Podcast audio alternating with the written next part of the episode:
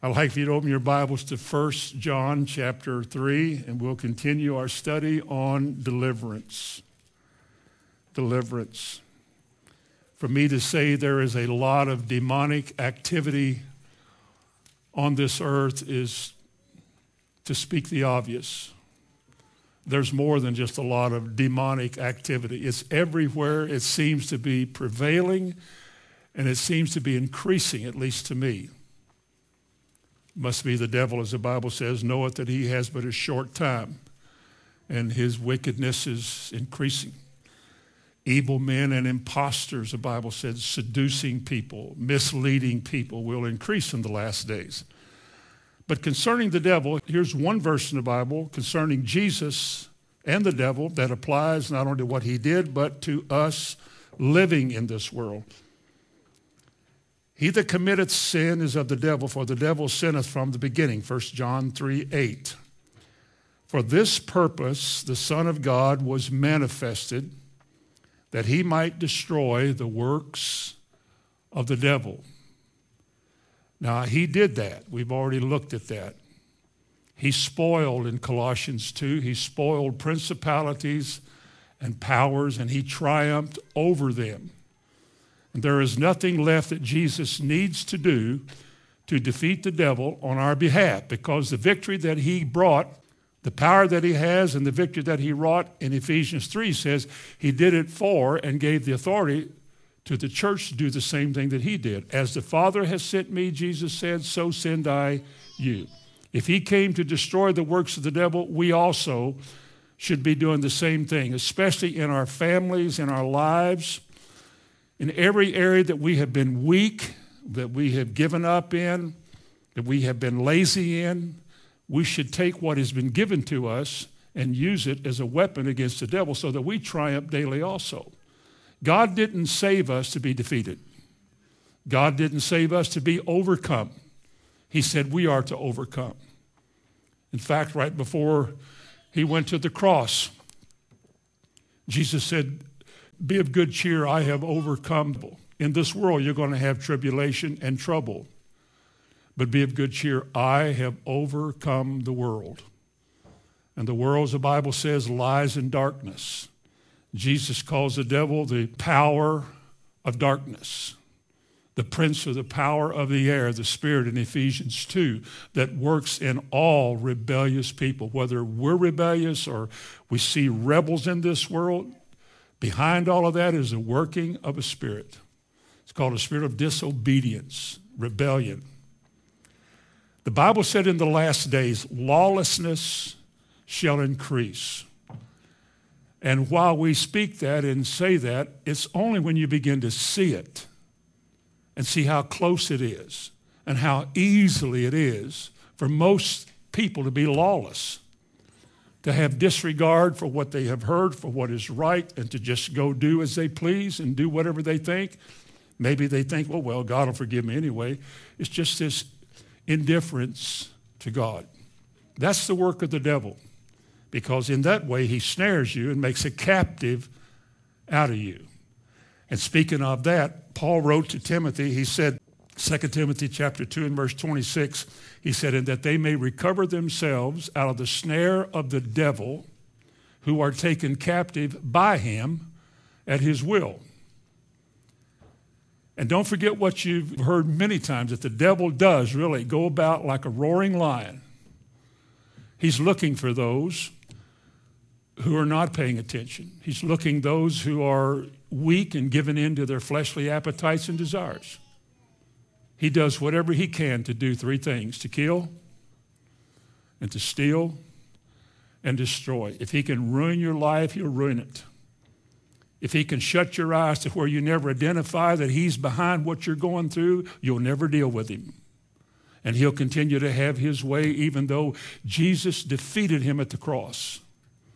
But if we don't understand that or know those things, if we don't study those things, he'll defeat us with this book on our side, all the contents of it for us, but this is not for the natural man, this is for God's people. And yet, if we ignore it, if we set it aside, if we just read the good parts about forgiveness and the joy of the Lord and not really pay attention to make your calling and election sure and bearing your cross and overcoming daily. If we don't pay attention to that, you'll find the devil mingles himself in your life and twists and distorts things and he'll make you moody and grumbly and irritable and angry and fussy. And he'll cater to your baser desires, anything he can to cause God to have to judge you. How many of you believe that God still judges sin? Not only does God still judge sin, but the devil knows too that God must judge sin. Sin is just turning away from God. Sin actually is doing your own thing. And he that sinneth, what do we read in 1 John 3? He that sinneth is what? Is of the devil. All sin comes by the devil, all of it. He is the author of sin. Now, last time I started this, we said there are four elements to the believer's authority. That if we're going to deal with the devil, Jesus said, As the Father sent me, so send I you. If we're going to deal with the same devil that he dealt with, we have to know what our authority is. Not just memorize and read little cards every day about it, but we must know these things. These things have to become a part of your thinking, a part of your life. It's just not a practice of Christian thinking. It is arming yourself with the weapons of our warfare. You know we have them, don't you? That we are in a war, that we don't wrestle with people. We're wrestling with things you can't see principalities and powers, unseen forces behind all forms of evil. That's who we deal with. That's what we have to deal with. The first thing I mentioned last week as a part of your weapons was the Word of God. We must lace our meetings, our studies, our exercise in spiritual matters. It has to be Word oriented. We can't go by how you feel or what you think or don't you think. It has to be the Word. This Word has to become, again, a part of our thinking. It was said clearly in Romans chapter 12 and verse 2 we are no longer to be like the world. You know why? Because this, and you can test yourself. If any man be in Christ, he or she is a new creature. If you're in Christ. And if you're in Christ, old things, what you used to do, you no longer do. Because you've turned around. You have been born again, and by that you have been born from darkness to light and your life is like a baby. It begins all over again. Everything is new. The old has passed away. All things become new. It means you're converted. And if you've never been converted and turned around and walked away from the old life, then you're not saved. Now, see, that sounds hard, and we don't like to say that because people don't like to hear that, but it's the truth. It really is the truth. And the devil would like for us to take the sting out of it if we could, so people feel better about being here. After all, church is where you go to feel good about yourself. And yet, one of the grave responsibilities of ministry is to warn the people, show them their sins, and show them a way out of their sins. And if we don't do that, then we're guilty of letting death take its course. But the Word of God is so essential. Jesus said when the devil came and tempted him, he said, It is written. It is written. It is written. He didn't appeal to his own person, he made himself of no reputation. He did what he wants you and I to do to humble ourselves to the Word of God and trust in it and rely on it. And when the devil comes around, this is the one single weapon that you have that is greater than any other weapon you have. So powerful is his word that he created the worlds by it. By the breath of his mouth, Psalm 33 says, by the breath of his mouth the worlds were created. It was by the word he spoke that a dead man came to life. A word. Not any other kind of performance, no show, just a word. And whenever he spoke, it is written, he was showing us that you need to stand on that word. The centurion said to Jesus, said, Speak the word only. Speak the word only. The psalmist said, Hide this word in your heart that you might not sin against God. It's that easy. The one thing, the one refuge we all have to keep sin out of our life is the Word. And yet there's such a woeful neglect today in nice churches, good people. I'm not talking about ugly, bad people. They're all superior to me. I'm just saying that there's one thing that God has given us that'll put us over, make us victorious, and that's the Word of God. But if we neglect it, if we don't give the more earnest heed to the things that we have heard, then we can't win this battle. You can't overcome in this life without the Word. You can't do it. If you're going to be an overcomer, you have to know what the Bible says. That's your weapon, that's what you use against Him.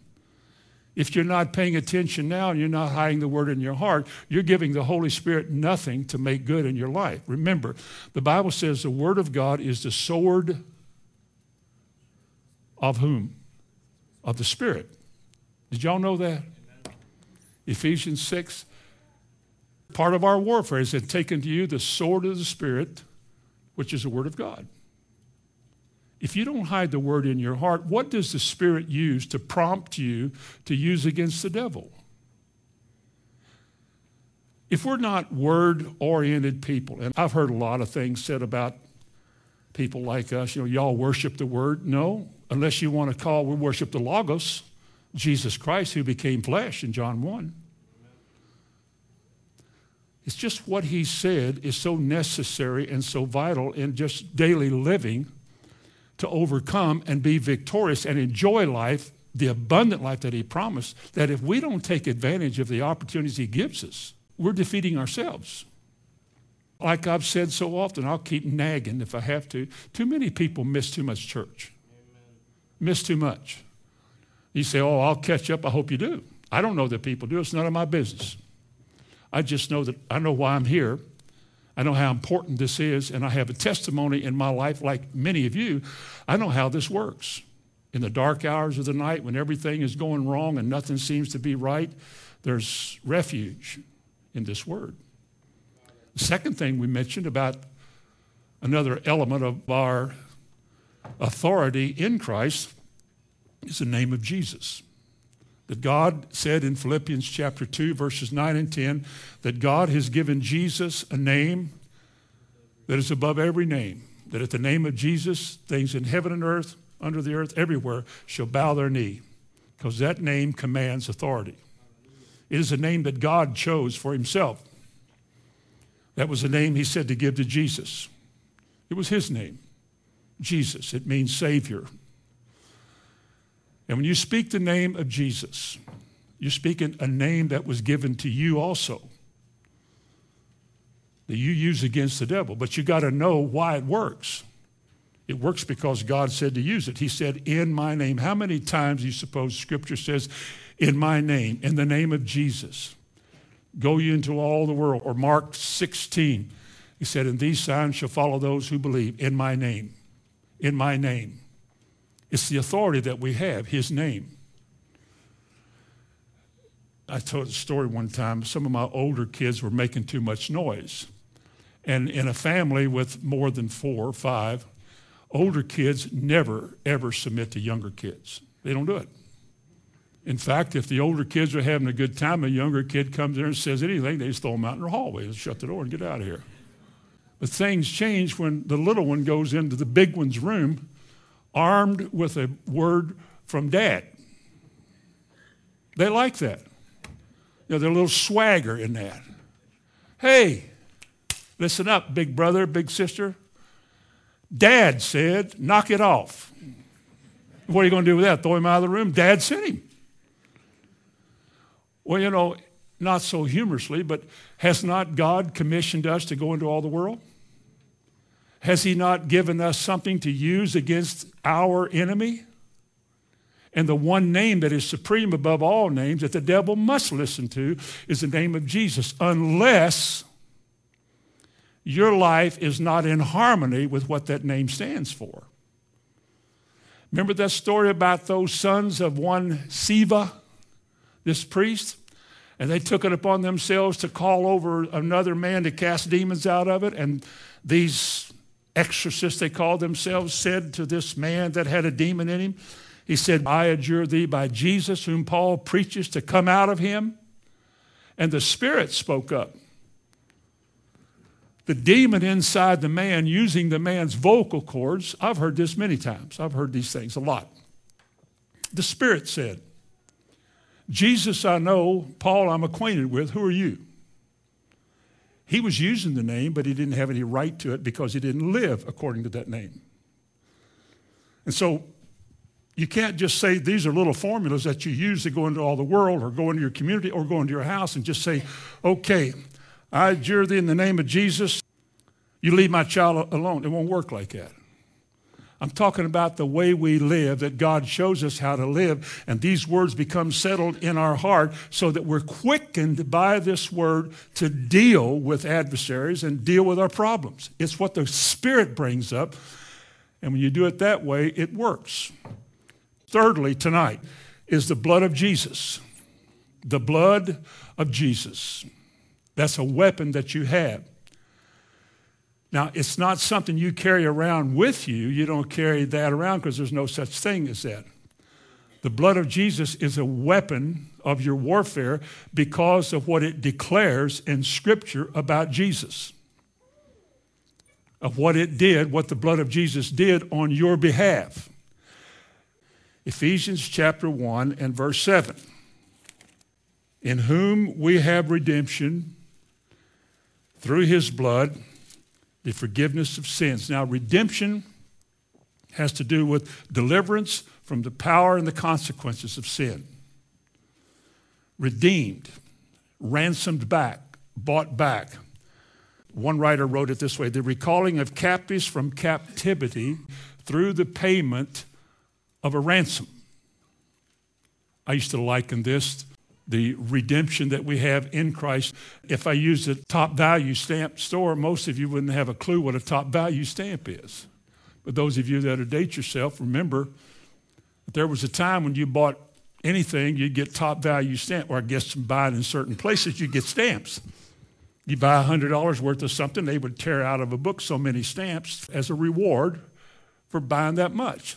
Then they gave you little books to put those stamps in. When you got a book full, you had a book of stamps. When you had enough books, you could go into a top value redemption center. Redemption. Here was all these things you could have. Today it's like the speedy rewards card. If you buy $8,000 worth of gas, you get $20 worth free. I have 9,600 plus points right now. It's worth $10 worth of gas. It's better than no dollars worth of gas. But anyway, you walk into the store, and here was you and me. We were in this redemption store held captive by the owner. He had a right to us. Our father Adam gave him the right to us. We were snared, we were in our sins. God gave us a law to show us what sin was. We wouldn't even known that we were sinners unless God had spoken do and don't do. And when we saw what do and don't do meant, we realized that we have been one of the didn't do's. We're caught in our sin. We're captured. We're captive. We couldn't get out of here. There's nothing that we could do to get out of here. Once you're in, you're in. You're done. You're caught. You're doomed. And redemption means that one day Jesus walked in with all that it took to get you out of there. If it took a thousand books, he brought them in and laid them out there, 1,000 books. And when he laid that price down to ransom you out of there, there was absolutely nothing the devil could do to keep you anymore. He walked in and he said, Here's the ransom, which was his blood. He said, I want Hamilton. And the devil said, What would you want him for? And everybody else said, Yeah. But he said, I have a plan for him. And he picked you and you and all of you, whoever wants to be in on this. And he cleared the shelves. Isn't that good? He went in there and he bought you and he took you out there as his purchased possession, purchased by the price that he paid because you couldn't pay it. He rescued you, He redeemed you, He bought you back and took you out of there, and you are no longer destined to be held captive anymore by the devil. Now, if you don't pay attention, the devil can seduce you, mislead you, distort the word. Next thing you know, he captures you. He has no right to you. But you don't know that if you don't pay attention to the word of God. If you equip yourself and arm yourself with the word, the devil tries this stuff, you can say, Oh no, it is written. By his stripes, I am healed. And what God laid on Jesus for me, you've got no right to put on me. I've been delivered from you, I've been redeemed. Redeemed, the song said, how I love to proclaim it. Redeemed by baptismal membership into the church. Redeemed by the blood of the Lamb. Redeemed by the blood of the Lamb. At some point between here and heaven, that has got to mean something to you. It's got to have an effect upon your thinking. It has to bear witness to your heart that you are special to God. Because by his blood, the agony, the difficulty, the awfulness of that day, it all happened for one reason God wanted to save you. And the only way he could save you was be for somebody to take your place. We call that substitutionary atonement. In the Old Testament law, a sinner came before the Lord he couldn't save himself, but he brought a lamb, something in his place. Now, I deserve to die, and the lamb that I'm offering must die in my place. This is the way it works. This was the message of the law. All men are declared sinners, and we could in no wise escape from the sinful sentence that was over us. We're destined for punishment. And God prepared a lamb. You know the story. I hope you do. We'll keep telling it. God prepared for himself a lamb to be offered in place of sinful people like us, so that where we were destined to die, he gives us life. But the devil couldn't keep him either because he was sinless himself. We got redeemed. We have been redeemed. He said we were redeemed by the blood of the Lamb. Sin has no right to me anymore unless I give sin right. I've been redeemed. I pray that you have too. Now look at Colossians 1, two books over. Colossians 1, verse 13. This whole section of Colossians 1 is so rich in good reading, good meditated reading, things to think about. This whole first chapter, all of it. Verse 13, who hath, does your Bible say hath? Who hath delivered us from the power or the authority of darkness and hath translated us into the kingdom of his Son. Has it been done? Does he need to do it again? It has been done. It is forever settled in heaven. It's done. It is finished, Jesus said. In whom, verse 14, in whom, again, we have redemption through his blood, even even the forgiveness of our sins. You may struggle with certain sins in your life. You can call it weakness if you want to. You may struggle with some things and you may give in to it awful easy and you may wonder if you're ever going to get this. I'll tell you one thing while you may struggle with some things, there was nothing that you ever did or could do that Jesus didn't deliver you from. It has no right to you.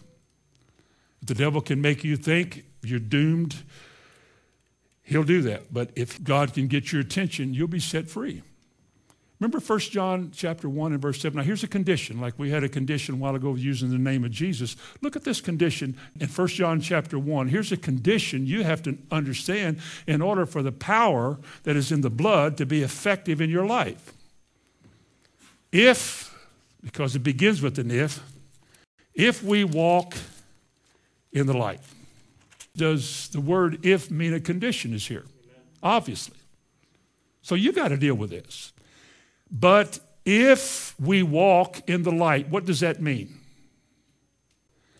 If our walk is the walk that God shows us to walk in, He is light, isn't He? His word is a light into my path. In thy light we see light, the psalmist said and the entrance of his word gives light. This is light is revelation of what God wants you to see. This is his way that he is showing you. And here's the condition. If we walk in that light, even as he is the light, what happens? The blood of Jesus Christ, his son, cleanses us from all sin. And verse 9 says, if we confess our sin, because it's not like you're sin proof, because as long as you're breathing, you are capable of sin. You shouldn't, and you're not supposed to. And you're not to rely on, well, I can always be forgiven, not necessarily. But he said, if we confess our sin, he is faithful and just to forgive us our sin and do what? Cleanse us. Cleanse us from all unrighteousness. This is what he said. But again, in verse 7, he says, we have to walk in the light. Let me ask you all a question, because you're thinking, people. What if we don't walk in the light? What if we assume on God? I've been baptized, I spoke in tongues, I raised my hands, I dance, I give. Is there any substitute for the word? No. All those things I mentioned are good things because the Bible teaches that. But if you're relying on that and that's it, then you're no different from those who observe the law but without a heart for it. Their hearts are far from me. But he said, if we walk in the light as he is the light, then he said, the blood of Jesus cleanses us from our sins. We're not looking to sin and get rid of, you know, just say, I'm sorry. We're trying to live right. Occasionally we have one of those days, one of those moments, and you, oh, you know, Peter had those days. I'm sure John had those days. Many of the apostles had those days. It's not like we're perfect in that we can't sin or don't ever sin. Again, we're not supposed to, but if we're living the life He's giving us to live, we will recover because we will repent. We will have the assurance in our heart that we've been forgiven, and we won't struggle with being forgiven because this goes with the walk of living the way He wants us to live. But it says there plainly about the blood of Jesus that it cleanses us from all sin. In 1 Peter chapter 1 and verse 18 it says, For as much as you know that you were not redeemed with corruptible things like silver and gold, but with the precious blood of Christ, as of a lamb without blemish and without spot. What were we cleansed from? Sin. What was sin? Though your sins, Isaiah said, though your sins be as scarlet, they shall be as white as wool. What can take away my sin? I'll ask you, what can take away my sin? Now we sound like a little Catholic church, don't we? That's true, though, isn't it? Should we not have that embedded in our heart? I'm free, redeemed. How I love to proclaim it. The blood of the Lamb. That's how I've been forgiven on the basis of that shed blood, I've been forgiven. Now, some people said, and where do you all get the idea that there's power in the blood? why do you all plead the blood of Jesus? People have challenged us. I've been challenged there before. It's not much of a challenge. But they say, where in the Bible do you find that you can plead the blood against the devil? Some of you folks drive down the road, and before you get to the grocery store, you plead the blood three times. You know, cars driving down the road, dog in the side of the road, a kid riding a bike. It's the blood of Jesus, the blood of Jesus, the blood of Jesus. Where do you get that? Where's that come from? So let me ask you a question. How do we see power in the blood? We know it forgave us of our sins, so there's something about that. But turn to Leviticus to begin with. Leviticus chapter 17 where it really explains what this is all about in the first place. Leviticus chapter 17, our scriptural basis for power in the blood. Verse 10 And whatsoever man there be of the house of Israel, or of the strangers that sojourn among you, that eateth any manner of blood, I will even set my face against that soul that eateth blood, and will cut him off from among his people. Now, Does God have something to say about eating meat with blood in it? Now, can you get all the blood always and every way out of meat? I don't know. I don't know, but I know, as he said, you don't eat the blood. Why is that? Well, let's go on. That's strange.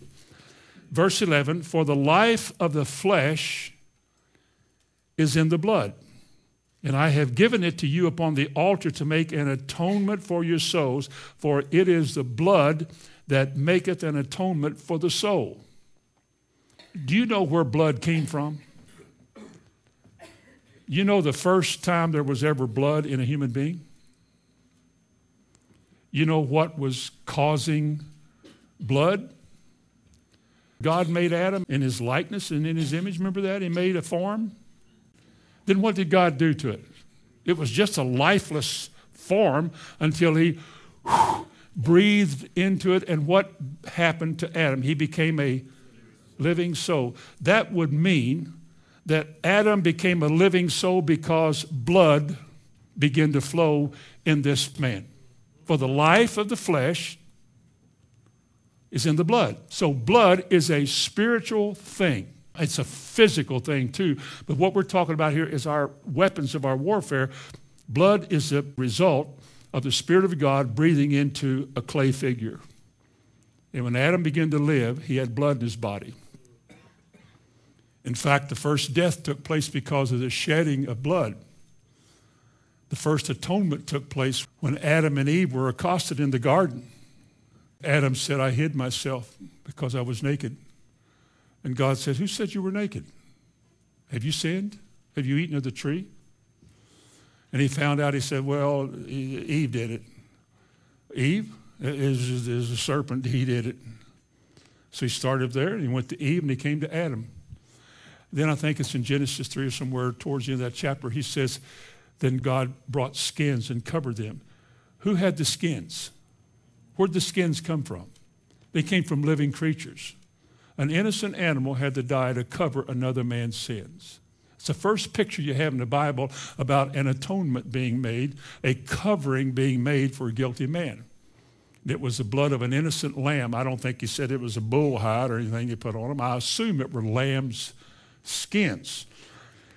But the life of the flesh is in the blood. And at the end of verse 11, he said, The blood makes an atonement for the soul. Now, because the life of flesh is in the blood, and because life comes from God, it is not to be eaten by man. That's just what he said. In fact, whenever the church started, the Judaizers were trying to put the new church under the legal code of the law, which they couldn't keep themselves. They determined in Acts 15 at the council, just tell them not to eat blood, not to eat blood, and so forth. When I was in Louisiana a few years ago, there was a fellow down there that wanted me to, I was in Lake Charles, he wanted me to eat some boudin. I don't either, but he said, You want some boudin? I said, What is that? What's boudin? And I found out that boudin is a sausage that they stuff in a gut. the people that eat it could kind of hold that sausage there. They say it's good. And then they had one called the blood boudin. And it's the same sausage, but they pack it with blood. It about made me sick when he was telling about it, but he said it's a delicacy down here. So we stopped at a traffic light once going somewhere, and I was talking to him and just looked over the other car, and there was this girl, and he was yanking hard on this bloody looking thing. And I said, Is that blood boudin? He laughed. He said, Yep, it is. As slow as I am, you couldn't catch me to eat that stuff. For one reason, scripturally, I don't think we should. I know this is Old Testament, but I think God made such a point of it here that as far as I'm concerned, I would want to avoid that. You know, the butcher that comes out to our farm and over the years and butchers steer, uh, they always come out and they shoot the thing and it falls down. And immediately, while it's on the ground, they take their knife and they cut its jugular, and enormous amount of blood comes out of those animals. I don't know if they do it for scriptural reasons or not, but that's a good point. Because we're not supposed to eat anything that's got blood in it because the life of the flesh is in the blood. Somebody told me once if your blood is healthy, you're healthy. And if your blood is flowing well, then you're doing well. Verse 14 It is the life of all flesh. The blood of it is for the life thereof. Therefore I said to the children of Israel, You shall not eat blood of no manner of flesh, for the life of all flesh is the blood thereof. So, one of the reasons that there is power in the blood is because the blood that was in Jesus was holy blood. The life that Jesus had had to be divine life, not only because he was of two natures, he was the Son of man, he was the Son of God. God was in Christ, reconciling the world to himself, and he was called the second Adam. You know, he had flesh and blood just like you do. But in Acts 20, you might want to just go back to the book of Acts for just a moment and see what it says there when Paul was speaking to those elders at Ephesus, what he said to them about this blood. Acts 20 and verse 28.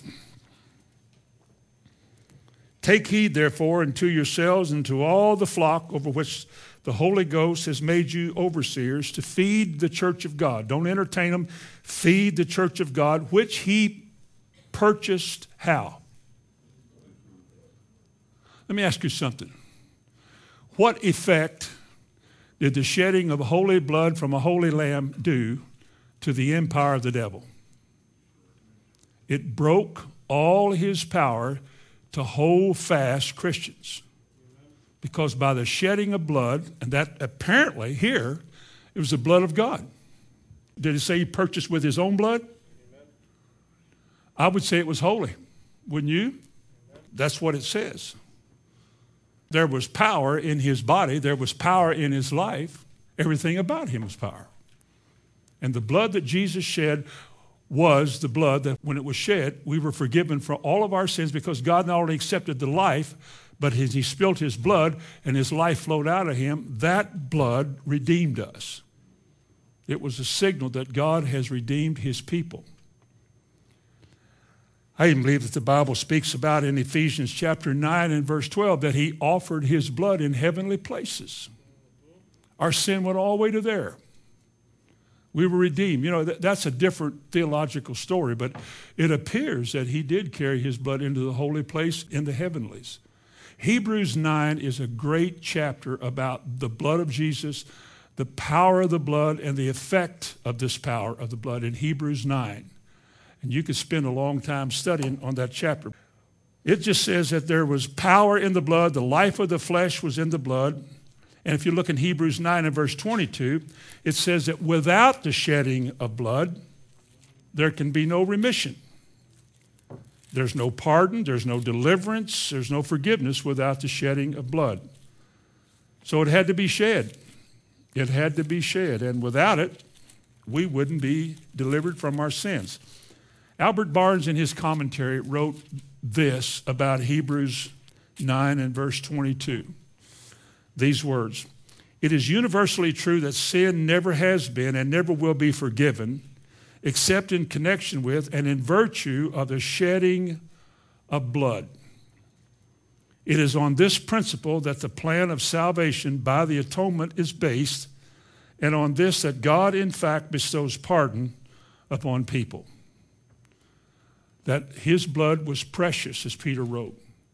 His blood is powerful. We sing the song. His blood destroyed all the power that the devil had over mankind, and he shed his blood at the cross, among other places. And that was once and for all a death dealing blow to the devil. He did that. Now, there's power in the blood. Let me tell you why I plead the blood for those who out there may ask you the same question, you could tell them that if you want to. I plead the blood of Jesus in my life against demonic things or things the devil is trying to do because of what I read in Exodus 12. Remember the story of the Passover? Turn to Exodus 12, you'll like it. In Exodus chapter 12, the people are getting ready to leave Egypt, which is a type of the world. And this was the instructions that God gave in Exodus 12. At the end of verse 3, there should be a lamb for the house. Every man shall take a lamb according to the house of their fathers, a lamb for a house. We could make something of household salvation here, but we'll leave that aside. And verse 5 Your lamb shall be without blemish. Was Christ without blemish? All right? And on the 10th day of this month, you shall acquire a lamb. On the 10th day, you get a lamb, you find the lamb. On the 14th day, you're going to sacrifice the lamb, but in the four days you've got this lamb, you've got to examine him. Make sure he's without blemish, that he's perfect, no discoloration, no spots, no abnormalities in this lamb. This lamb was to be examined just like Jesus before his crucifixion by the Pharisees and, and by the Sadducees and by the lawyers who questioned him. It's an interesting story. Right before the cross, all these people came against him. And they examined him, but they couldn't find any flaw in him. They never could. So you've got this lamb in the house, and you do all this examination. Of course, by this time, the kids are playing with it. And it buys and sleep with the little ones, and it becomes a little pet. And you get very attached to it. Then the word sacrifice takes on a new meaning because now you're giving up something you come to love. You got to let go of it because your redemption is in this lamb. He goes on to say, verse 6 on the 14th day, you shall kill it in the evening. I assume that's when Jesus died on the cross because they had to take him down before the sun went down, before the Sabbath day, and bury him. Verse 7 And they shall take of the blood and strike it on the two side posts and on the upper doorposts of the houses where they shall eat it. Okay, let's say we're in this little room here. This is our little house back here, me and my family. You kill this lamb. Of course, it makes terrible noises and the children are crying. You kill the lamb and you got to catch the blood because he said you got to sprinkle this blood. So you got to have some way to catch the blood. While this lamb, the life is going out of the lamb, you're holding it and you're catching this blood. It's a gory mess and you take hyssop and you go out here and you mark the blood on this side of the door and you mark it on this side and you mark this blood like that. It's not painted, it's just up there. And just as the blood was prominent in the giving of the law and the testaments, and they sprinkled it on the people, they sprinkled it on the word, they sprinkled it on the altar, they sprinkled it on the ark, the blood was sprinkled everywhere. Everything had to be cleansed somehow with blood. There was much significance in the blood and the meaning of it to God as He passes it on to us. Now, we've got blood sprinkled on these doorposts that came from this lamb. And verse 12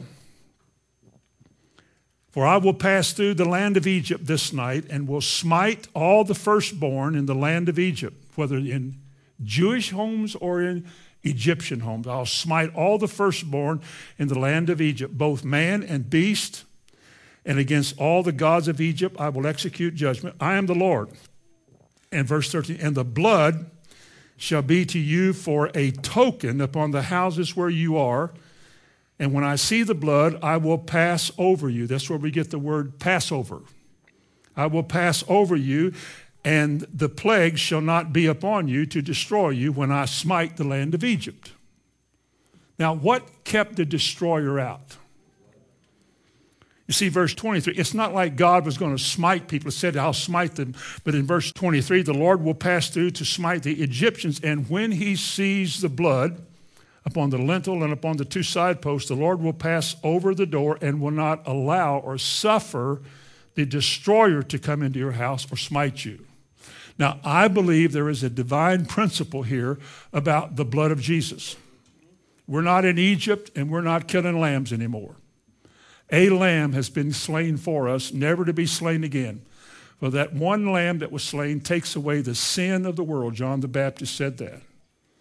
But what we have from the blood that he shed was that he came to destroy the works of the devil, but he had to die in order for that to happen. And when he died, that blood was the ransom price to get you and I out of the hole. And the picture is when we cover ourselves with the blood, thinking back to that Exodus 12 experience. This is what kept the destroyer out of their homes. I want him out of my house too. I don't want him in my house. I don't want anything in my house that would attract the devil.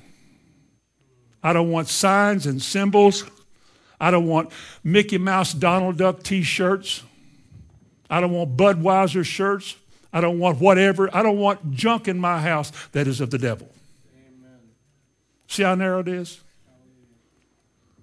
Because I believe that anything you bring in your house that symbolizes something else that is not of God, you bring a spirit in your house. Say, how could that be? Well, y'all have time to look over there in Deuteronomy 7. Will you do that for a moment? Deuteronomy 7. Deuteronomy 7. These things have been hidden from most church people so long that it just sounds strange. The last two verses of Deuteronomy 7. The graven images of their gods shall you burn with fire. I'd even say a four leaf clover deserves to be burned because it's a charm, is an amulet, it's something that is supposed to bring you good luck. Christians don't need luck. The graven images of their gods shall you burn with fire. Thou shalt not desire the silver or gold that is on them, how much you paid for them, nor take it unto yourself, lest you be snared therein or buy the thing. For it is an abomination to the Lord thy God. Neither shalt thou bring an abomination where? Let me suggest to you that you need to find out what is an abomination.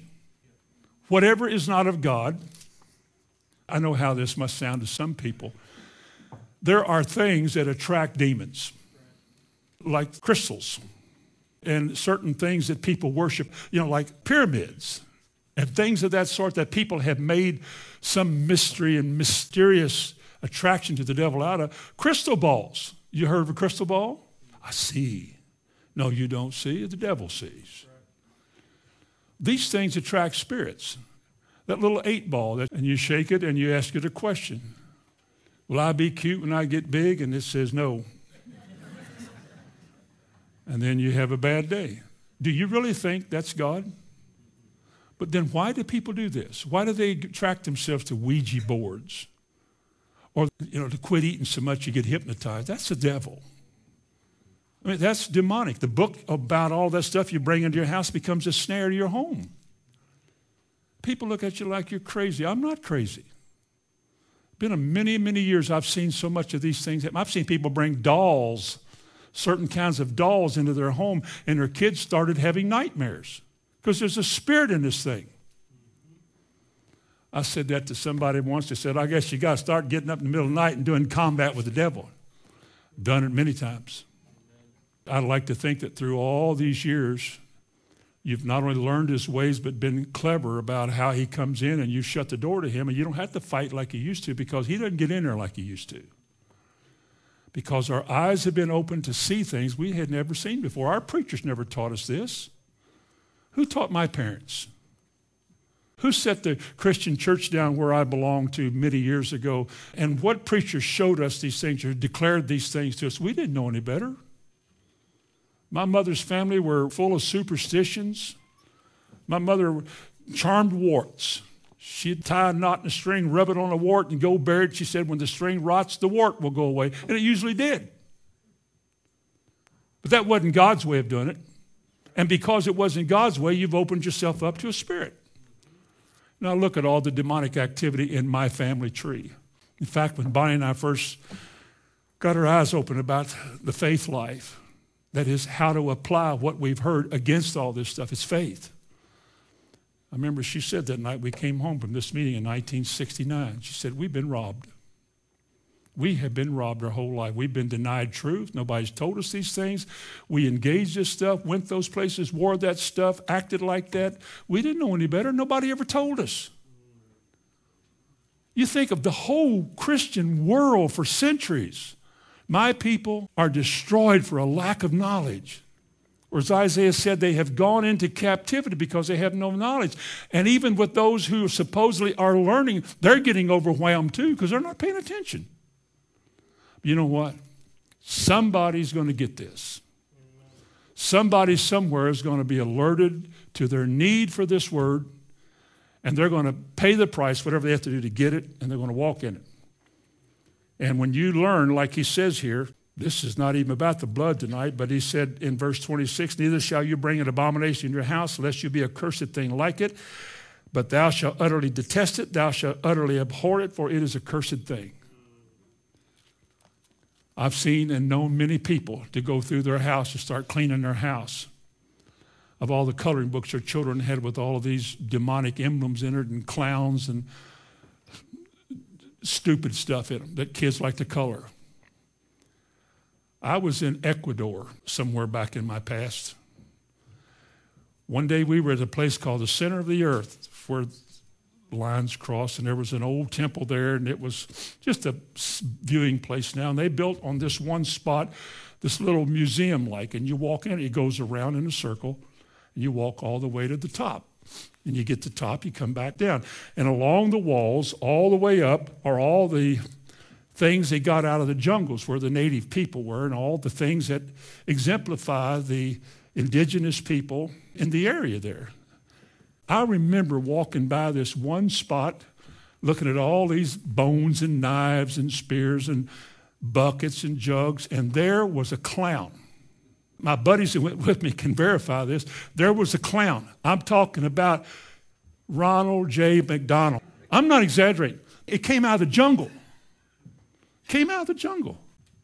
And I walked by there and I said to the girl, and she called it a little god. A little god. And they worshiped that stuff. It was something, it represented an entity something that they looked to or hoped in, besides they didn't know who the true God was. I told my buddies, Brother Idy was, I said, that's a clown, just like back home at McDonald's. That's a clown. A little white clown. It looked just like him. You know, like it enough that you knew it was a clown. And I think, you know what? The devil has deceived generations and countries and nations.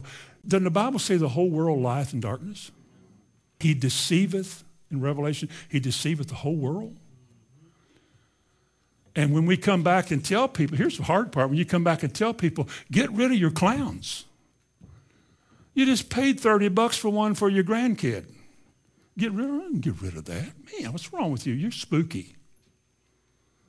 So people don't give heed to that or Raggedy Ann dolls and and some of the stuff that I've heard about that, and they think it's pretty cute. The kids hug it and go to sleep with it. I got some testimonies in there about parents who heard about this and wrote me back some pretty wild testimonies about what they were going through until they got a Raggedy Ann doll out of their house and how everything changed. And they took authority over it. I renounce this in Jesus' name and do the things that you're entitled to do as a Christian and brought peace back in their home. The devil doesn't care if you're ignorant. If he can bring something in your house, a four leaf clover, just to get you to admire, well, his grandma's granny had it. Oh, it must be worth $500. And it hangs in a prominent place. Or that totem pole you bought when you, when you tripped to out west somewhere, that Indian totem pole. Or that little chubby Buddha that you got when you went to the Orient. Did you know those things attract spirits? They really do. I can't believe you got me off that far off where I was going with the blood of Jesus, but you did. It's your fault. But anyway, we've been delivered from all of these things the devil's doing. They should have no right to us unless we give it to them. But the power of the blood of Jesus, I find in Exodus 12, the power that kept the destroyer out of Egypt, I plead. When we go on trips, and by not go on trips, I plead that over my car, over our lives. I plead it over my home, everything that belongs to me, and then I usually throw in and over all my children. That we're under the blood and not the curse. Because if you are not under the blood, redeemed by the blood, you are under a curse. I wish I could say, well, you're in the middle. You're either in or you're out. You're either with it or without it. You're either up or down, good or bad. There's two choices in life. And the power that's in the blood, at least to me, this is where I go for my authority. When God sees the blood, when you verbally use the blood, he'll pass over. Verbally, yeah. Turn to Revelation 12. Verbally. For it tells here how they overcame. Revelation chapter 12, in the last days, in the day that we're in. Revelation 12 and verse 11. And they overcame him by the blood of the Lamb and by the word of their testimony. What does that mean? What it means what it said. They overcame him by their conscious awareness and faith in the power of the blood against the powers of darkness, and they verbalized that with their words. They spoke what they believed. What they believed about the blood of Jesus, they spoke it, which is why we say, as some of us anyway, the blood of Jesus. I know what the Bible says. There's a lot more than what I've told you about the blood of Jesus. Your conscience is purged by the blood of Jesus. Many things are purged by the blood of Jesus. You know this, you're aware of this, and so you begin to speak the blood of Jesus. And as my experience has been, God has honored that. Many a car is straightened up. A lot of people didn't fall off a roof. Car didn't destroy. I mean, the, the blood of Jesus has kept a lot of us with wonderful testimonies that we were spared from something. Just as there is power behind the works of darkness, there is power behind the Word of God. And when you speak with your mouth what the Bible declares about His blood, because you believe in His protective, mighty power, its redemptive power, it works for you too. Now, if somebody says, Well, I don't believe that. Well, then it won't work for you. It just doesn't work. But if it doesn't work for you, don't get mad if it works for me. Now, how many times Speaking of Jesus, how many times did Jesus shed his blood before he died on the cross? Did Jesus shed his blood once at the cross? Or did he shed it several times? First of all, when he went to the garden, what does the Bible say in the garden? Great drops of blood mingled with the sweat fell to the ground. We'd call that extreme stress today the writer of Hebrews says, You have not struggled against sin. You know, you look at Jesus, who is the author and finisher of our faith, lest you be wearied and faint in your mind, and consider him who resisted unto the shedding of his blood. What was going on in the garden was a lot in the Bible about the tension that was there, the decision that was being made, and it was such a struggle that the Bible says that his first shedding of blood was in the garden. Then he was brought before Pilate, and several things happened in that time element there. One, he was scourged. John 19, he said he was scourged. Now, that's a pretty rough thing to be scourged. That's to be beaten over the back and wherever else those things land on your side. And they call it a cat of nine tails. It might have a little piece of bone in the end of these straps and they would take your garment off and they would haul off and hit you with that thing across the back. It's 39 lashes. It hurt really bad.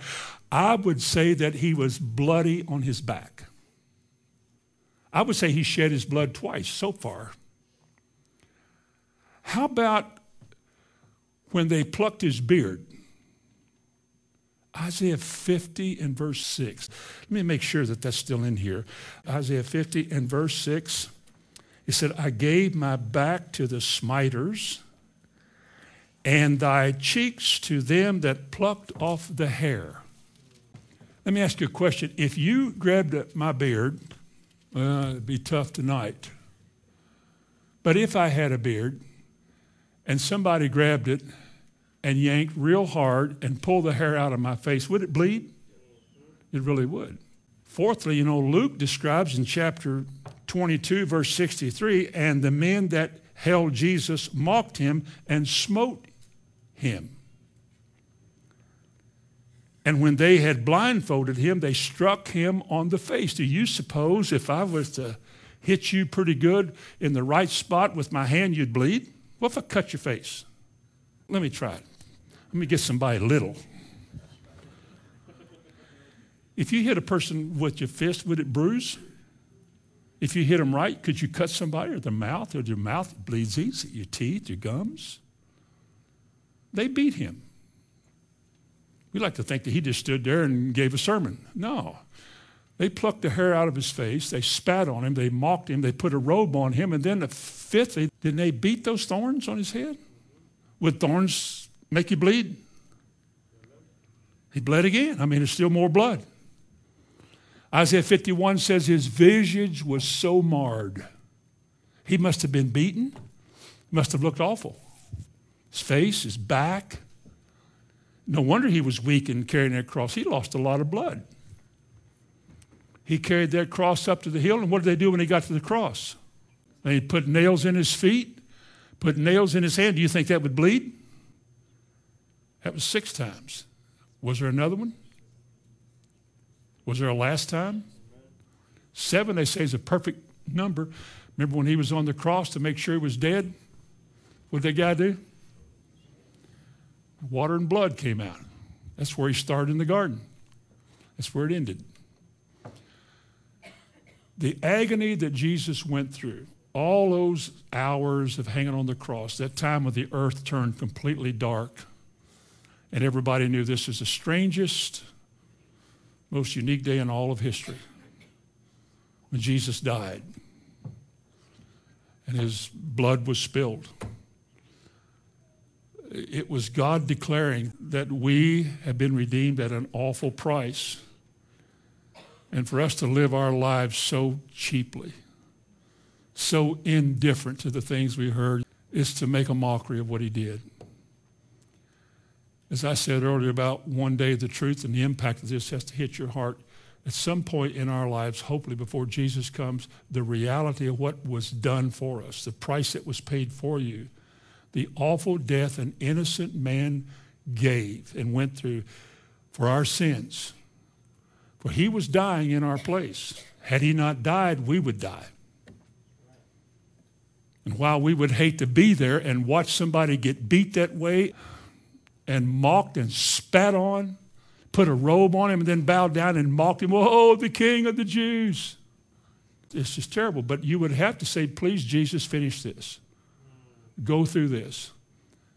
And him up there on the cross with those nails and him hanging there and he just dying real slow. Couldn't breathe, couldn't push up. It was a terrible moment. But it was done for you. It was done for me that we might be here today. You know, I've been around a long time, watched a lot of people in my life, and I'm really coming to a time in my life where I'm really fed up with people who don't act like this means anything, who sort of pass it off as, you know, just church stuff. Because I'm telling you, folks, not many are called, but not everybody's going to be chosen. Not everybody. And finally, let me close with this. I'll make it brief. Worship. Worship. Worship and praise is a weapon against the devil. Psalm 68 says, Let God arise, let his enemies be scattered. How does God arise? God inhabits praise. He inhabits praise. Does that mean that if we are worshiping here and we're giving God a sacrifice of praise, that it is sort of a throne that he dwells in? He inhabits praise. David instituted praise all hours of the day. Singers, musicians, that's all they did was worship and praise the Lord. They had groups. They did it like in sections, in two hours here, and another group come in, and they constantly going on. Well organized worship and praise. In fact, in Psalm 68, there are three words that he used there about this praise. One was be glad. This is in verse 3. He said, Let all those be glad. The word salmeach is a word which means to rejoice, to brighten up, to be joyful. Is that you? I'm just a poor. Okay. He said, Let them rejoice. The word rejoice means to be jubilant, to be jubilant. Actually, it could mean to jump for joy. I will enter his courts with thanksgiving in my heart. When's the last time we did that? How many times for how many years have we been shown this and said and talked about this? And yet, when's the last time we consciously did it? Joyful. Exceedingly joyful is the word which has to do with being cheerful. Cheerful. I know in whom I have believed. The Lord thy God in the midst of thee is mighty if he's worshiped. And one thing I'll guarantee the devil hates, and he has been extremely successful in subduing, is worship. He's caused a lot of people to put their hands in their pocket, mumble a few words of a song, and go home without ever really giving a sacrifice, a worship to God. And if we get used to doing that, then we're going to lose something. because that's not the way God wants us to come before Him. That's not the way we're supposed to do it. And when it comes to the devil and praise, put on the garment of praise. Well, how's that song go? Put on the garment of praise for what? So if there's a spirit of heaviness, the weapon against it is the garment of praise. How do you get praise? Praise is, comes from you. It's a decision you make. It's a choice that you make. You remember when King Saul, the demon came on him? 1 Samuel chapter 16, verse 14. But the Spirit of the Lord departed from Saul, and an evil spirit from the Lord troubled him. That means that God allowed an evil spirit to trouble him. Saul was no longer at peace, was he? Saul was no longer happy. Saul was no longer cheerful. There was no gladness in Saul, but he was troubled like Martha by so many things. He wouldn't do anything about it. He didn't know what to do. But here's what it said. Here's what your Bible says. In verse 15, and Saul's servant said unto him, Behold, now an evil spirit from God troubles you. Let our Lord now command thy servants, which are before thee, to seek out a man who is a cunning player on a harp, and it shall come to pass that when the evil spirit from God is upon thee, that he shall play with his hand, and thou shalt be well. Is that possible? Saul said, Find him. So they found David. They went out and they found him. In verse 23 says, And it came to pass when the evil spirit from God was upon Saul that David took a harp and played with his hands. So Saul was refreshed and was well, and the evil spirit departed from him. Why did the evil spirit depart? Because little David, play on your harp, hallelujah. That used to be a song. David began to play on his harp. You know, he wasn't going boom, boom, boom, boom. He was playing songs to the Lord. And as he did, the devil couldn't stay. Look at chapter 19 in closing. Chapter 19 and verse 9. And the evil spirit was upon Saul, and as he sat in his house with his javelin in his hand, and David played with his hand, Saul tried to kill him. That's what the devil does when you don't deal with him. Eventually, he takes over. And that's what happened to Saul. You see, the devil hates praise. The devil hates praise. He hates worship. He hates for you to drive and listen to praise. He'd rather you listen to all that ignorant nonsense on there. He'd rather people listen to that than to listen to something, thy loving kindness, or listen to some of these trashy programs that teach you nothing but to be critical, to find fault with people you'd be much better off spiritually. If you just listen to Christian music. If you can find it, you'll have to buy a tape and put in your car or a disc. But you'd be far better off letting your mind listen to that and learn words and just sing as you're going along than you would to some of this trash. The devil hates worship. I've seen the devil leave people before when we just stood around, having done all that we knew to do. Just sit there and say, Praise the Lord, the blood of Jesus, and just start speaking the things that we have learned and see people get well. Now, I've learned that. You'll have to learn that yourself. But you have authority from Christ. If you'll use it, God will set you free. Read it, listen to it, meditate on it to get it down in your heart, ponder deeply with all your heart what these things are about, memorize the words so you can quote it, and then finally, speak it. And get yourself and your family, your life free. Amen. In the name of Jesus. Father, we thank you for this word. We thank you for your goodness and your kindness. I ask you, Lord God, only you can do this. I ask you for your grace and your mercy in giving us light and meaning of this word. That's your work, Lord. This is what your Holy Spirit does. And without that, we're empty. We're empty. So I ask you to bless your people in Jesus' name. Amen. Would you stand to your feet? We'll sing a song and then we'll go. Amen. Hallelujah. Amen. Hallelujah. Thanks for the blood, the blood of Calvary. Thanks for the blood, the blood that sets me free. Thanks for the blood your blood. Thank you, Father, for Jesus. Thank you, Jesus, for bleeding. Thank you, Spirit, for leading me to the blood. Thanks for the blood. The blood of Calvary. Thanks for the blood. The blood that sets me free. Thanks for the blood. Thanks for your blood.